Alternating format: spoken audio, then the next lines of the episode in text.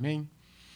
Bem, é, a gente vai estar tá fazendo uma. observando um texto hoje das Escrituras.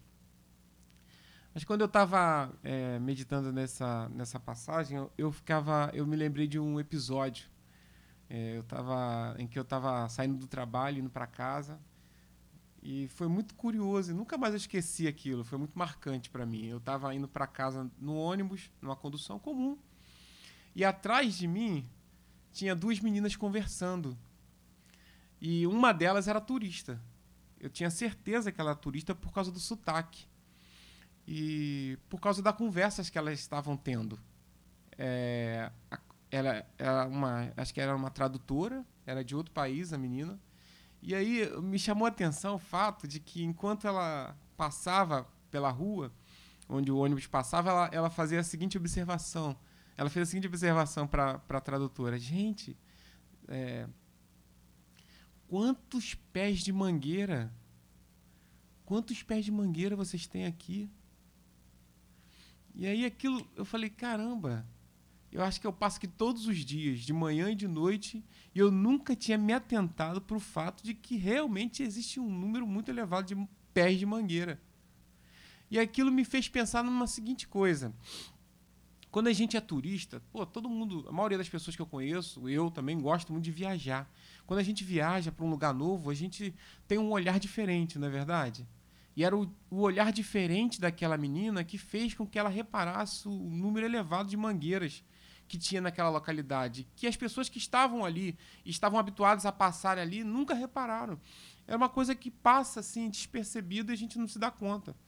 E aí eu pensei, quantas vezes nós não precisamos buscar do Senhor essa, essa, essa visão de turista. Sabe? Quando a gente se dirige para as Sagradas Escrituras. Porque é, talvez aqui todos sejam cristãos, talvez. E isso faz com que a gente é, já tivesse visto o texto bíblico muitas e muitas vezes. Talvez esse texto que a gente vai ler hoje não seja nenhuma novidade para você. Talvez você já esteja, já esteja vendo, já, já tenha visto, já tenha lido. Mas aí a gente precisa ter essa visão de turista, sabe? De poder olhar e perceber os detalhes que muitas vezes a gente não percebe como uh, nativos da terra. A gente, então, uh, eu queria começar nessa manhã desafiando você a ter esse olhar sobre as sagradas escrituras, esse olhar de turista, olhar e ver assim as riquezas dos detalhes, as coisas belas que as escrituras nos apresentam. E aí nessa manhã eu queria te convidar a ler comigo o, o Evangelho de João. Se você não tem uma Bíblia e precisa de uma, você pode erguer uma de suas mãos, que o Paulo vai estar tá te, te distribuindo. E aí a gente vai estar tá lendo o capítulo 12. Ela já está marcadinha, tá? Você pode abrir você vai ver. Capítulos são os números maiores e versículos são os números menores. A gente vai estar tá lendo do versículo 37 até o versículo 50. Deixa eu me acostumar aqui com esse negócio. E aí a gente vai estar tá observando versículo por versículo o que a Bíblia nos ensina.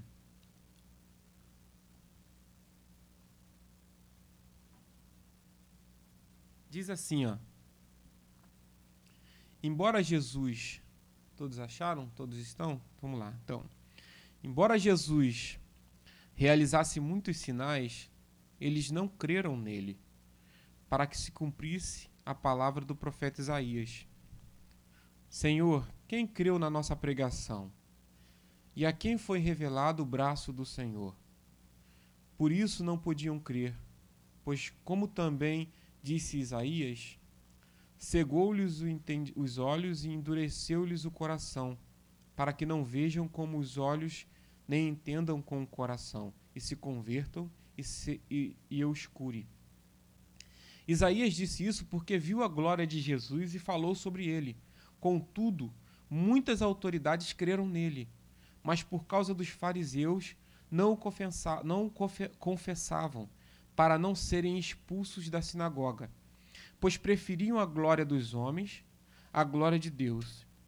Então Jesus falou em alta voz: Quem crê em mim, Não crê apenas em mim, mas naquele que me enviou. E quem me vê, vê aquele que me enviou. Eu vim como luz ao mundo, para que todo aquele que crê em mim não permaneça nas trevas. Se alguém ouvir as minhas palavras e não obedecer a elas, eu não o julgo, pois não vim para julgar o mundo, mas para salvá-lo. Quem me rejeita e não aceita as minhas palavras não tem já tem seu juiz, seu juiz. A palavra que tenho pregado, essa o julgará no último dia. Pois não falei por mim mesmo, mas o Pai que me enviou ordenou-me o que dizer e o que falar. E sei que o seu mandamento é vida eterna. Assim, o que eu falo é exatamente o que o Pai me ordenou. Vamos orar? Vamos fazer mais uma oração? Senhor, muito obrigado pela tua palavra. Muito obrigado por esta manhã. Nós pedimos a tua ajuda, Senhor, nessa hora, para que por meio do teu espírito, Senhor, nos faça perceber as verdades que nos mudam e que nos transformam contidas nesse texto. Que o Senhor nos ilumine a mente, que o Senhor aqueça o nosso coração e que o nosso interior possa se mover a fim de que saiamos dessa manhã aqui transformados.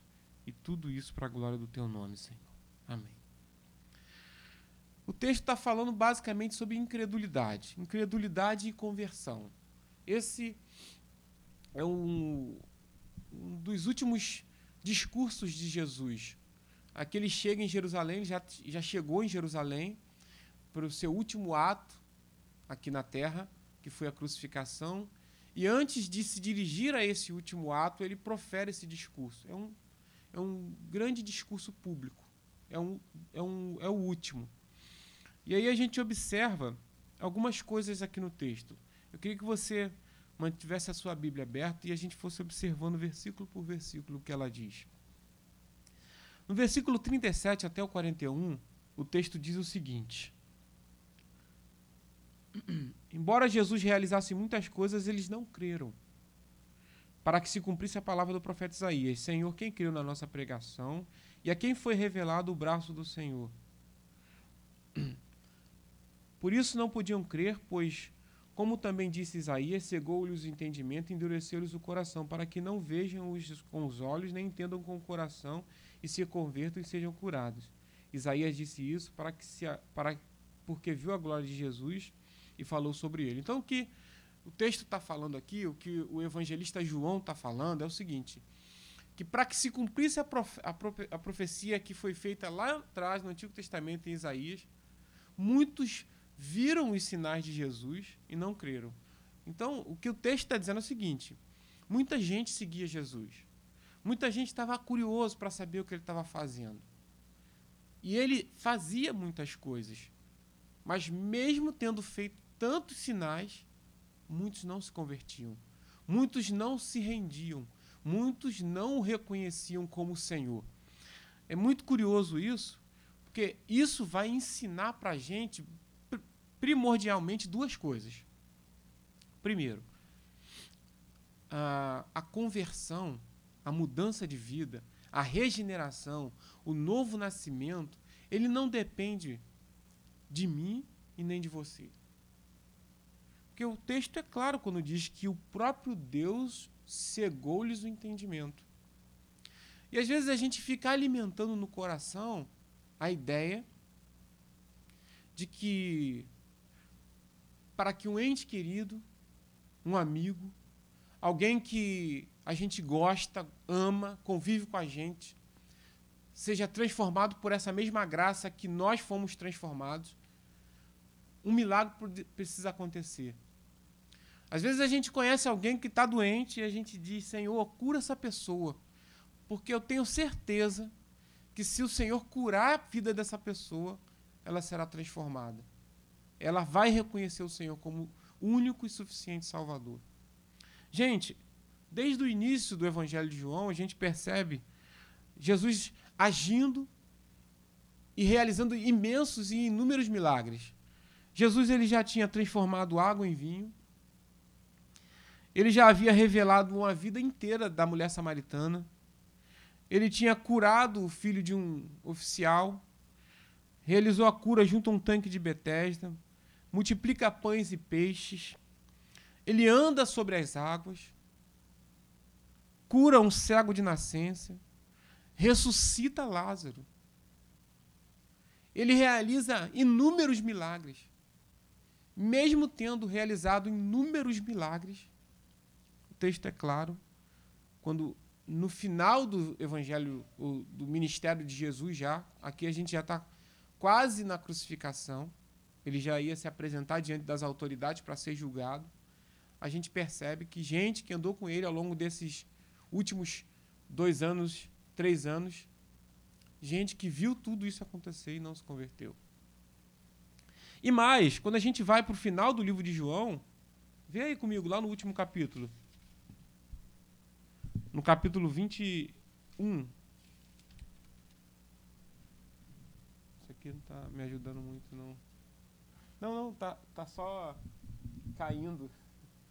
Tá tombando aqui. Acho que tem que ir para lá um pouquinho. Isso aqui, né? Isso. Acho que agora vai ficar. Sim, tá bom. Dá para me ouvir. Quando a gente vai para o último capítulo do livro de João, ó, João capítulo 21, no último versículo, ele diz assim, ó, versículo 25, ó, e Jesus realizou ainda muitas outras coisas. Se elas fossem escritas uma por uma, creio que nem o mundo inteiro caberiam os livros que seriam escritos. Ou seja, não faltaram ações de Cristo na terra para que a salvação dessas pessoas e de muito mais pessoas fossem possíveis.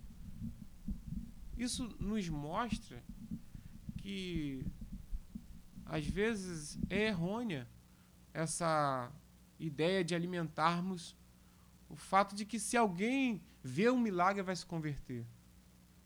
Como eu disse, essa verdade de que a salvação, a transformação, ela não depende nem de mim nem de você, ela nos ensina pelo menos duas coisas. A primeira é que ela nos liberta.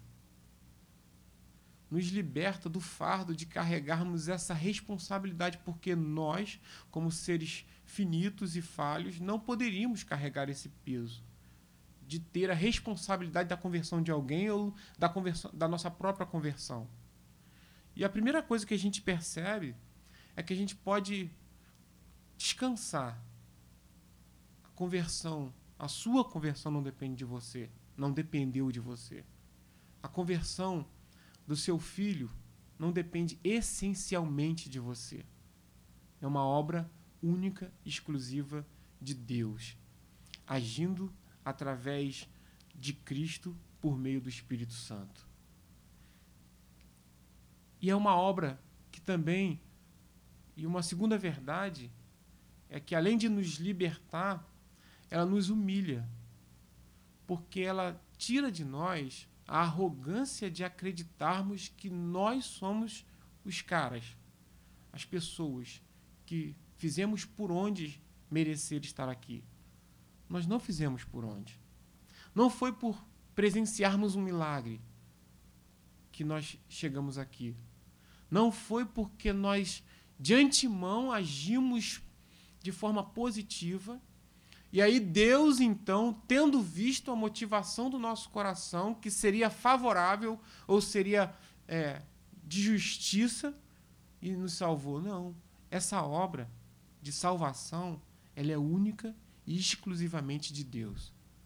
Não foi eu, não foi você. Foi Deus que nos salvou não foi por presenciarmos o milagre da vida, não foi por presenciarmos muitas vezes com a visão de um turista as belezas naturais da nossa cidade, não foi pela nossa própria capacidade intelectual, não foi um despertar da nossa mente pura e simplesmente que nos trouxe até aqui. A conversão é algo realizado por Deus. Ele que abriu o nosso entendimento. Ele que, por obra do Espírito, desvendou os nossos olhos e nos fez perceber o quão pecadores somos, o quão pecadores éramos e quão necessitávamos da graça e de Cristo. E por isso, a cada dia, ao abrirmos os nossos olhos, nós precisamos dar glórias a Deus por estarmos vivos e salvos em Cristo Jesus. Amém? Então, essa é a primeira coisa que a gente percebe. A conversão do seu amigo, ela não é uma conversão que dependa de você, única e exclusivamente. Ela depende do mover e da ação de Deus. Agora, isso pode ser uma verdade que nos empurre por uma mentira. Porque se nós entendermos isso de forma equivocada, nós podemos então caminharmos em direção a, ao ostracismo. Se não depende de mim, logo não farei nada. Espero que Deus faça. Deus está entregue em tuas mãos. Se depende tão somente de ti, se tão somente o Senhor me salvou, que o Senhor mesmo o salve. Isso não é uma verdade. E isso não pode acontecer.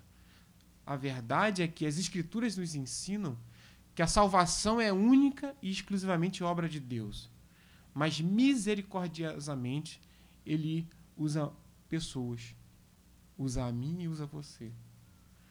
Então, essa verdade que nos liberta e que nos humilha deve nos impulsionar a uma ação correta, não para uma paralisação. Nós temos então que agir falando de Cristo, evangelizando, apresentando Jesus a partir da nossa própria vida, pela forma como vivemos, pela forma como falamos, acreditando que é Deus que está nos usando, é que é Deus que está fazendo e é somente Ele que pode transformar. Então, a primeira verdade que a gente aprende no texto é essa. Quando a gente busca a salvação de alguém, a gente busca pelos meios certos. A gente busca fazer crendo que somente Ele irá fazer por nós. Então nós clamamos e confiamos em Deus, que é o autor e consumador da nossa fé, e que é o autor e consumador de toda a fé, como diz Hebreus capítulo 12, no verso 2. Continuando ainda aqui no texto, a gente caminha mais dois versículos.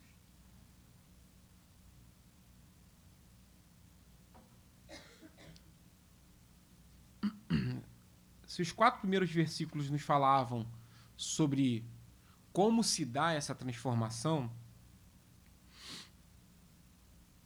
a partir desses dois próximos versículos, a gente vai, vai perceber é, quais são os desdobramentos ou as consequências dessa transformação. O texto diz o seguinte, versículo 42 e 43. Contudo, muitas autoridades creram nele, mas por causa dos fariseus não confessavam para que não para não serem expulsos da sinagoga, pois preferiam a glória dos homens do que a glória de Deus. O que o texto está falando é o seguinte: muitos tinham um coração endurecido e não se convertiam, mas algumas autoridades haviam crido nele, mas se mantinham ocultos e se mantinham escondidos com medo das autoridades dos judeus, porque eles seriam expulsos da sinagoga. Esse negócio de ser expulso da sinagoga é uma coisa muito real. Talvez a gente não tenha. É, a gente tenha dificuldade de, de, de, de, de entender isso. Mas a excomunhão ela já era presente, já era relatada lá nos tempos de Esdras, no Antigo Testamento. Mas aqui no Novo Testamento não há praticamente informações sobre como que ela era praticada. O que se sabe é que a sinagoga ela era um centro da vida comunitária judaica, de modo que a excomunhão excluía a pessoa é, de muitos relacionamentos sociais.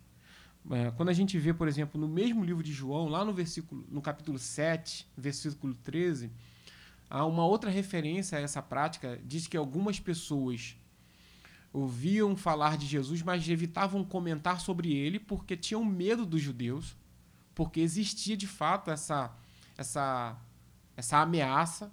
Se alguém o confessasse, seriam expulsos da sinagoga.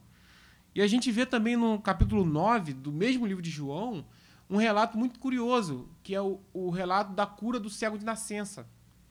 A história diz que Jesus cura o cego de nascença, e aí os pais do cego são interrogados pelas autoridades judaicas. E eles dizem: olha só, esse aí é seu filho que nasceu cego e que agora vê, é ele mesmo. E o que, que os pais desse rapaz faz, fazem?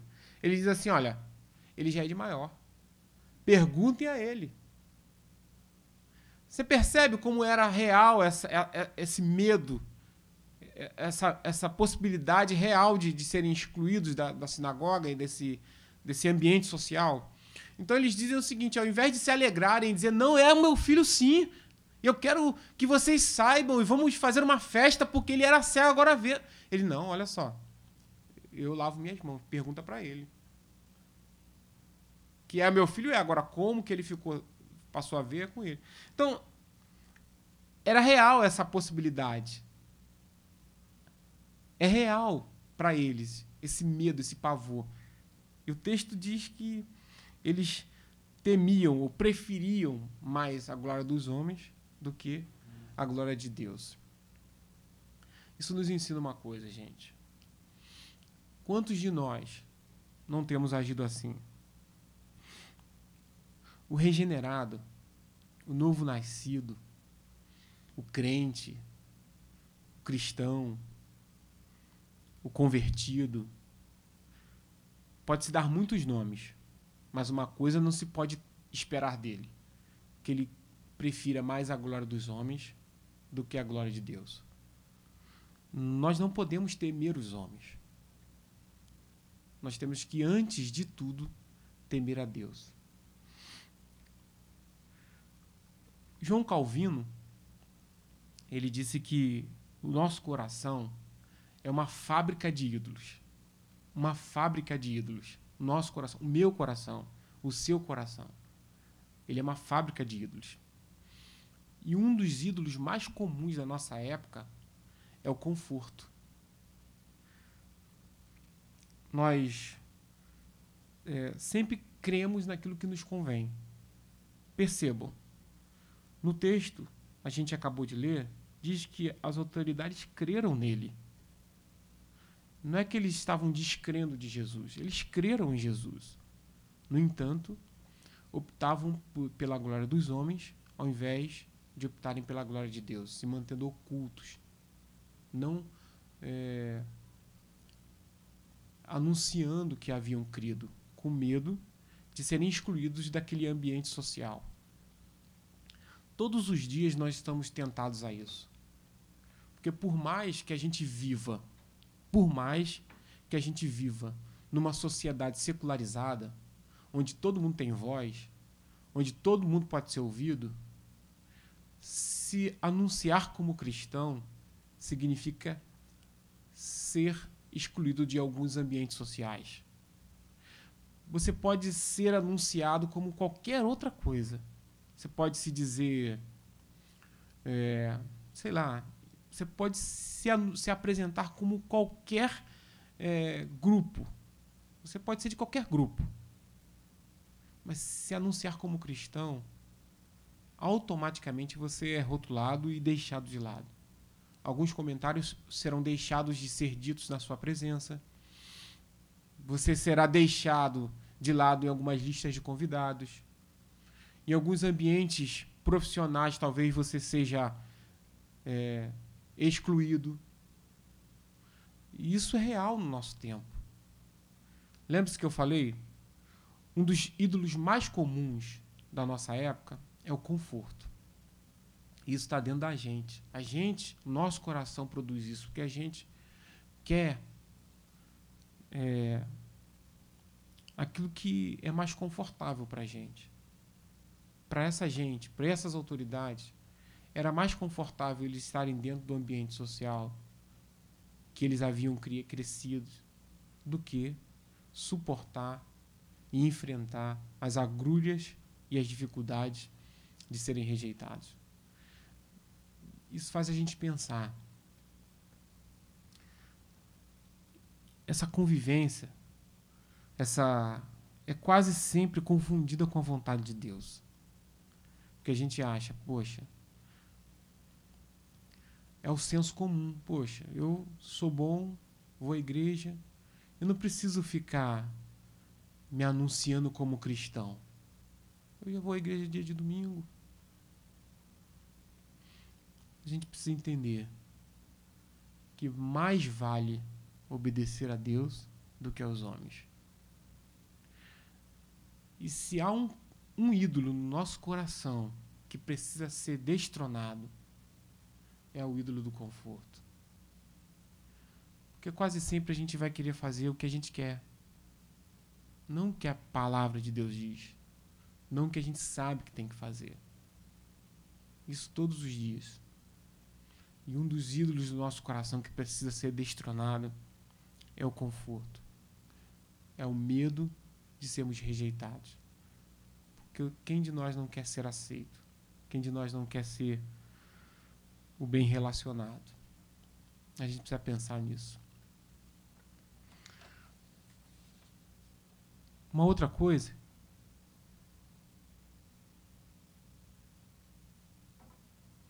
que tem a ver com o que a gente acabou de falar está contido nos outros dois versículos. Lê comigo aí, 44 e 45. Diz assim: Então Jesus falou em alta voz. Jesus bradou, último discurso. Quem crê em mim, não crê apenas em mim, mas naquele que me enviou. E quem vê a mim, e quem me vê, vê aquele que me enviou. Então, nesses dois versículos aqui, Jesus está falando assim: olha só, esses caras creram em mim. Só que eles acham que eles podem crer, isso já basta. Ele está falando: olha, quem crê em mim, crê naquele que me enviou. Quem me vê, me vê vê aquele que me enviou, vê o Pai. O que ele está dizendo é o seguinte: a fé cristã, crer, ser um regenerado, tem desdobramentos. A fé cristã, ela tem desdobramentos. Ela não é uma. O cristianismo, ele não é um, um, um self-service. Sabe? Agora eu sou cristão. E como cristão, eu quero agora lançar mão daquilo que me é mais cômodo. Ah, eu sou cristão. Mas isso aqui para mim serve, isso aqui não. Isso aqui para mim eu quero, isso aqui não. Jesus não está dando essa possibilidade. Jesus está dizendo: ó, quem crê em mim, crê em Deus. Tem desdobramentos. E falar que crê em Deus significa crer em toda a história do cristianismo ou da fé cristã até aquele presente momento. Não era algo que você poderia montar como um prato que você monta e que você se alimenta dele, mas é algo que você toma para si, é tomado, e ao tomar ou ao ser tomado, você deve se apropriar daquilo que já está feito. Ao chegar aqui, como cristão, nós temos que nos submeter a toda a história do cristianismo que foi construída desde os nossos antepassados, desde os nossos ancestrais. A fé em Cristo, ela tem desdobramentos. Ser cristão, ela não é só vir à igreja, é também vir à igreja. Ser cristão não é só dar o dízimo, é também dar o dízimo. Não é só fazer o bem, é também fazer o bem.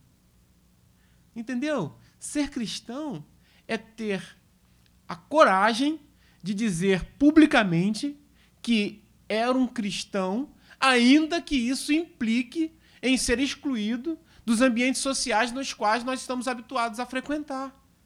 Ainda que eu sinta na minha carne a dor de optar por essa verdade, isso é ser cristão.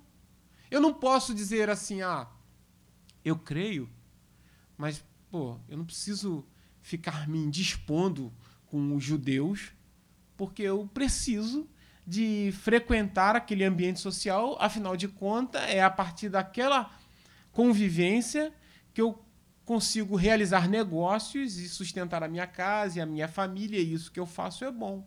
E ainda que isso que você faça seja bom, texto está dizendo que nós não temos o direito de fazer opção por isso em detrimento daquilo. A fé cristã, o cristianismo, ele tem desdobramentos. O, o cristianismo não começa em você. Não começa em mim. E ele também não termina em você. assim como também não termina em mim. A fé cristã não começou agora que a gente se converteu. O cristianismo não começou quando a gente to tomou ciência dele. Não é sobre mim.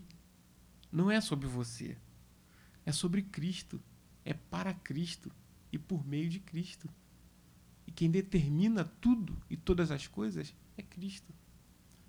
Quer ver uma coisa muito prática que geralmente manifesta essa nossa, essa nossa atitude? Porque às vezes eu posso estar falando aqui e você diz assim, ah, Vladimir, mas eu, eu não sou assim. Nós temos o hábito de confessar pecados de forma diferente. Pecados que nos ofendem mais nos quebrantam mais. Nós confessamos com mais intensidade. Nós passamos mais dias pesarosos por eles. Pecados que muitas vezes nós não somos tão, tão afetados, nós, quando muito, dizemos: Senhor, me perdoa e segue a vida. Pecado, gente, não é aquilo que me ofende. Pecado não é aquilo que ofende ao meu irmão somente. Pecado não é aquilo que me faz, me faz mal tão somente. Pecado é aquilo que agride a Deus. Então a gente não, não tem que confessar apenas os pecados que nos ofendem. Apenas os pecados que nos, nos faz mal. Nós temos que confessar os pecados que ofendem a Deus e a santidade de Deus. Cada um de nós fomos criados por uma família, num ambiente, num cenário. Nós crescemos em determinada cultura, ainda que na mesma cidade. Mas essa formação familiar fez com que nós desenvolvêssemos resistência a algumas coisas e, e aceitação a outras. E ao aceitarmos certas coisas dentro do nosso ambiente familiar, muitas coisas que a gente aceita é pecado. Mas por, por crescermos com aquele ambiente, a gente, ah, aquilo ali todo mundo faz, a minha família já faz isso há muito tempo. Pecado não é contra mim e nem contra você, essencialmente. Pecado é contra Deus. E aí a gente pensa, pô, o ídolo que a gente precisa combater no nosso coração é o conforto. Mas quem disse que conforto é ruim, Vladimir? não é ruim. Não é. Só que quando ele nos impulsiona a querer mais a glória dos homens do que a glória de Deus, ele passa a ocupar um lugar no nosso coração que é destinado somente a Deus. E aí ele ganhou o nosso coração. E ao ganhar o nosso coração, aquilo que era bom passou a ser mal. Então, gente, a gente precisa aprender a confessar os pecados que ofendem a Deus e não tão somente os que nos ofendem. Agora, prestem atenção, isso ainda está muito vago, não está? É sobre Deus que a gente está falando.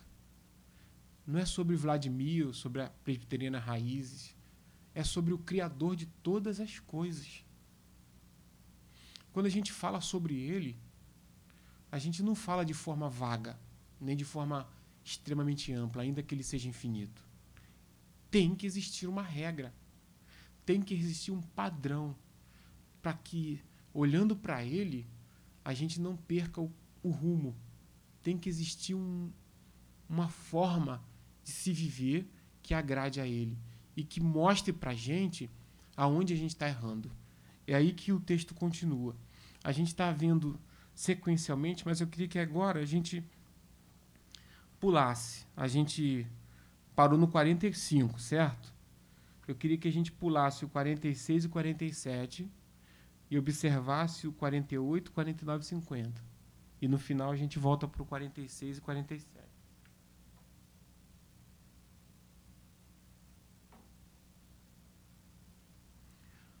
Olha só que curioso. O texto diz o seguinte, versículo 48.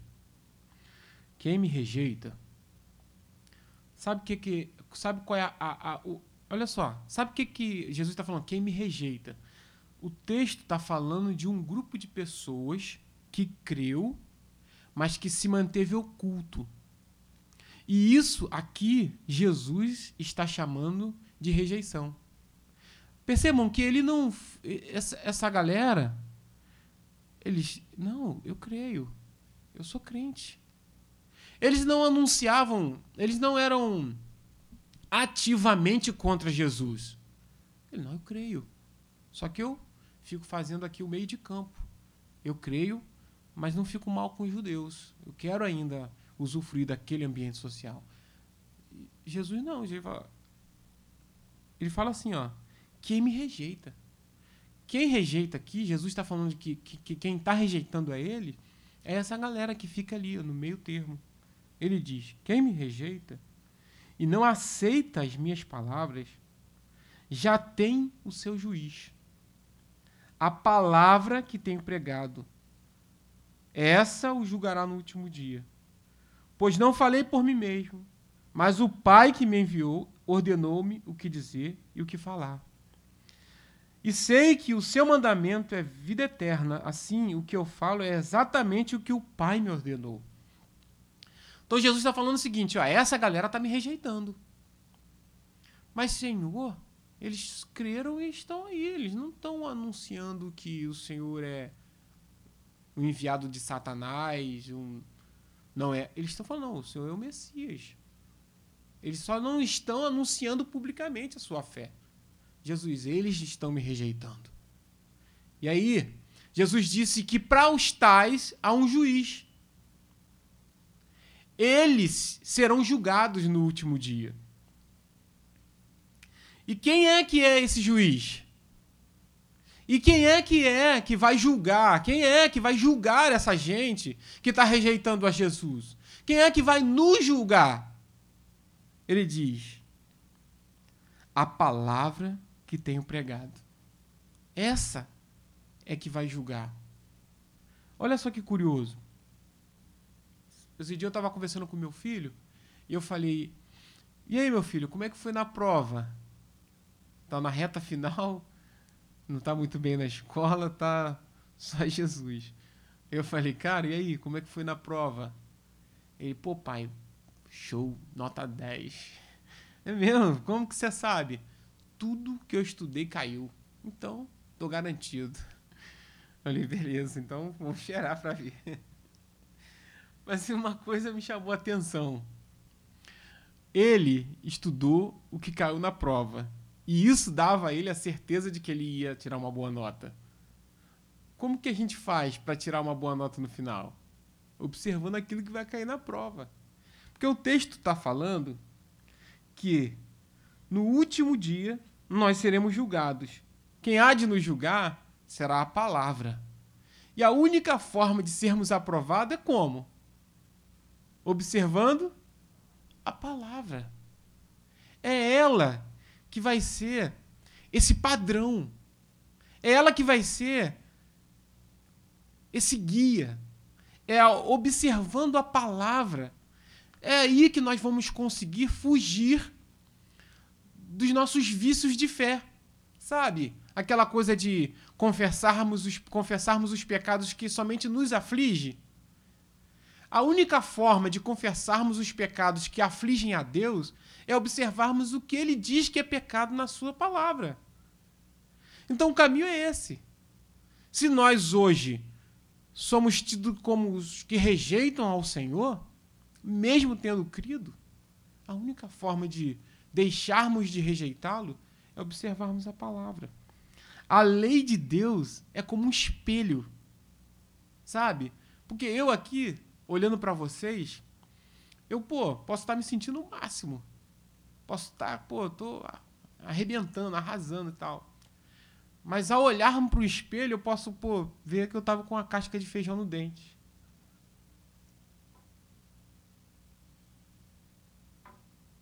Posso ver que eu tava com o cabelo bagunçado, não tem como mas eu posso ver que eu tava com a camisa abotoada torta. Só o espelho é capaz de me mostrar quem eu realmente sou, como realmente eu estou. E a palavra de Deus, a lei de Deus, ela tem essa característica. de mostrar quem realmente nós somos. Porque quando nós nos deparamos com esse padrão, nós vemos que realmente nós não somos tão bons como a gente imagina. Porque a gente às vezes fica superestimando quem somos. Porque somos de uma boa família, temos um bom emprego, uma boa formação, um bom ambiente social, um bom casamento, bons filhos. A gente tem uma boa casa, um bom carro, a gente tem um futuro promissor pela frente, a gente tem garantias financeiras de que a nossa vida vai bem até o fim. E isso tudo faz com que a gente acredite que a gente é bom. Que a gente, de fato, pô, bem, Jesus, o Senhor que me salvou, mas eu tenho também né, os meus méritos, porque afinal de contas eu me esforcei. Cara, olha a lei de Deus. A lei de Deus diz, ela é como um prumo. A lei de Deus, sabe o que é prumo? Pedreiro usa. Ele faz a obra, ele pega um pedacinho de madeira com um pedacinho de coisa pesada embaixo e bota assim para ver se a parede está reta. A lei de Deus é uma régua que ao pôr sobre uma linha, ainda que ela aparentemente esteja reta, quando apresentada a ela uma linha reta, que é uma régua, a gente vê que ela não está tão reta assim. A lei de Deus é o papel branco. Porque quando a gente olha para cá, tá branco. Mas quando a gente põe alguma coisa branca, a gente vê que essa parede não tá tão branca como aparenta estar. Tá. A lei de Deus faz isso com a gente. Ela mostra que de fato nós não somos tão bonitos como aparentamos. Ela diz o seguinte: Não terá outros deuses diante de ti. acabei de falar que um dos, um dos mais comuns ídolos são é o conforto. Nosso coração é uma fábrica de ídolos. Não tem quem aqui não tenha em seu coração um ídolo. A lei de Deus diz: não farás para ti nenhum ídolo. Quem de nós não erigimos ídolos dentro da nossa casa, dentro da nossa vida. Não tomarás em vão o nome do Senhor. Lembra-te do dia de sábado. Honra o teu pai e a tua mãe. Não matarás. Não adulterarás. Não furtarás. Não darás falsos, falso testemunho não cobiçarás nada do teu próximo. Essa é a régua. E tendo se aproximado dela, não há quem diga, ah, eu sou bom. Romanos capítulo 3, versículo 23 diz que não há um justo sequer, não há quem clame a Deus. Diante de tudo isso, diante de tudo isso, todos nós somos maus tortos, somos ladrões, somos adúlteros, perversos. Nós somos maus, nós não somos bons. Nós somos adúlteros. Isaías, texto de Isaías 40, versículo 6 diz que toda a carne é erva. Olha que coisa forte. Todo homem todo homem é erva. E o melhor da sua glória, ou seja, o melhor daquilo que ele possa produzir em vida, é semelhante à flor da erva, que seca e murcha, mela e cai, com o hálito do Senhor. Nós somos tão vios que aquilo que era para produzir vida nos mata. Nós não somos bons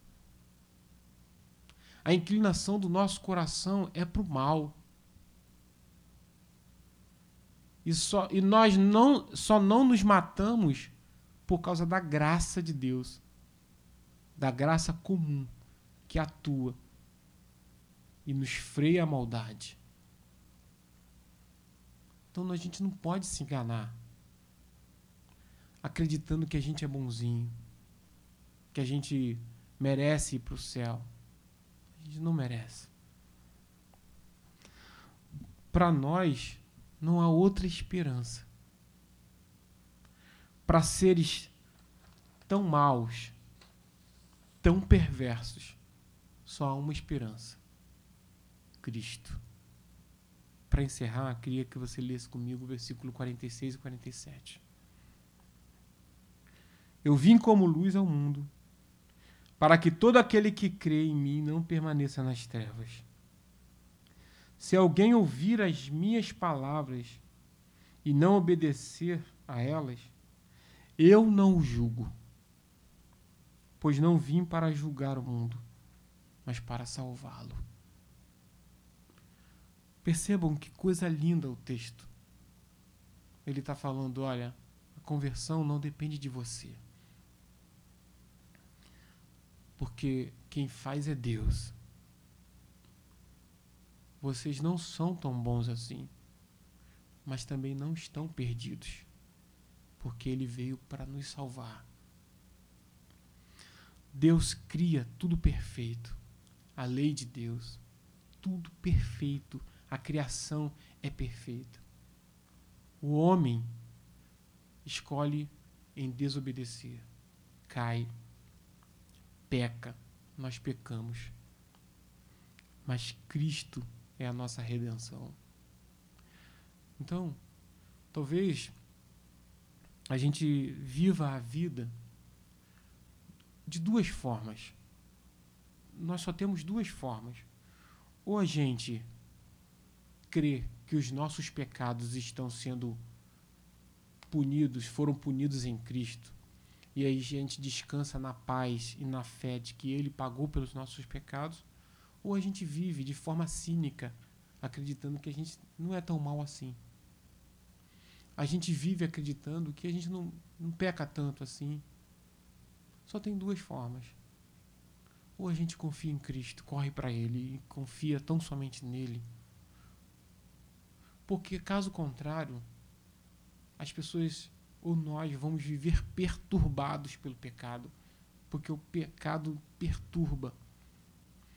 Porque a gente a gente tem dentro da gente essa vontade de fazer o que é certo, mas a gente tem na nossa natureza a inclinação para fazer aquilo que é mal.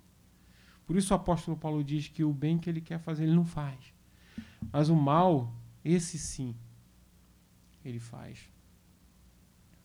E aí a gente tenta, tenta, tenta.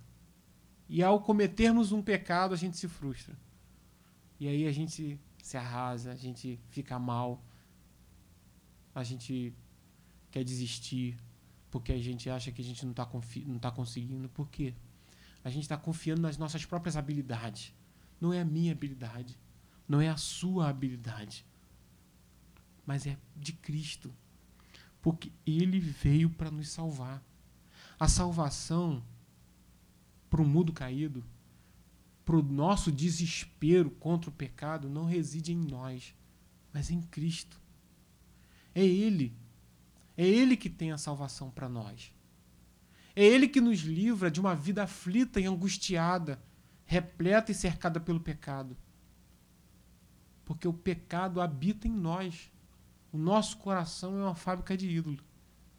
Até que cheguemos à estatura de varão perfeito, iremos conviver com o pecado. Ou a gente crê em Jesus como único e suficiente Salvador, ou então a gente vive cinicamente como se isso não existisse, ou desesperadamente tentando solucionar um problema que só há uma solução que é Cristo Jesus. Ele veio para me salvar. Então, eu queria te desafiar a correr para Ele. Como? A partir das Escrituras Sagradas. Observando a ela todos os dias. Correndo para Ele a partir das Escrituras Sagradas. Porque um dia nós seremos julgados por essa mesma Escritura que dirá: Você não foi ou não agiu, ou não teve fé, você me rejeitou. Vamos orar?